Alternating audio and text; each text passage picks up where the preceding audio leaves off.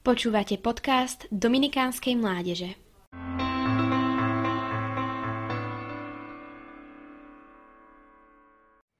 Keď som si vyberal tému dnešného zamyslenia, priznám sa, myslel som si, že na úvahu nebude náročná. No milil som sa.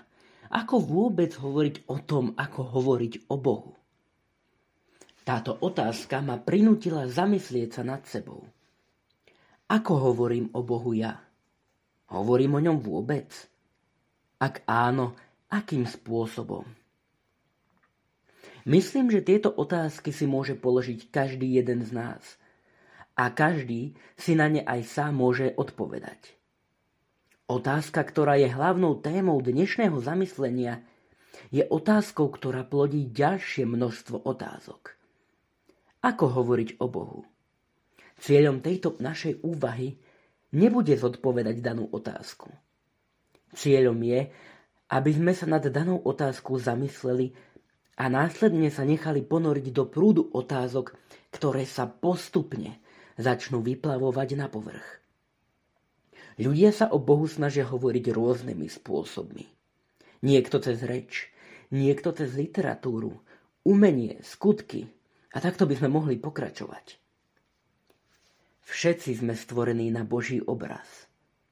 Sme jeho diela. A tak ako aj umelecké diela prezrádzajú obdivovateľom vnútro a povahu umelca, tak podobne by sa mal v nás zrkadliť ten, ktorý nás stvoril.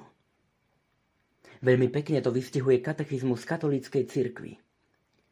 Všetky stvorenia majú nejakú podobnosť s Bohom.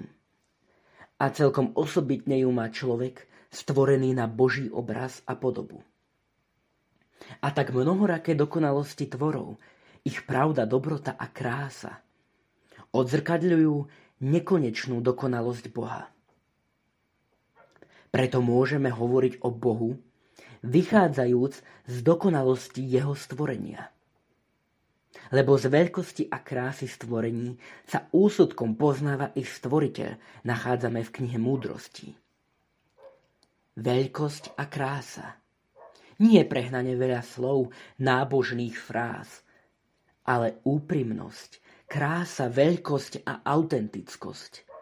To môžu byť prvky, ktoré keď v sebe rozvinieme, budeme hovoriť o Bohu svojim konaním a životom. Veľmi nám želám, aby naša viera bola živá, autentická a aby prekvitala. Vtedy budeme hovoriť o Bohu bez slov. Podobne ako v príbehu, keď dub požiadal mandľovník, rozprávaj mi o Bohu. A mandľovník vtedy rozkvitol. Preto si doprajme pár minút čas a uvažujme o týchto otázkach. Akým spôsobom hovorím o Bohu ja? Akým spôsobom hovorí o Bohu môj život?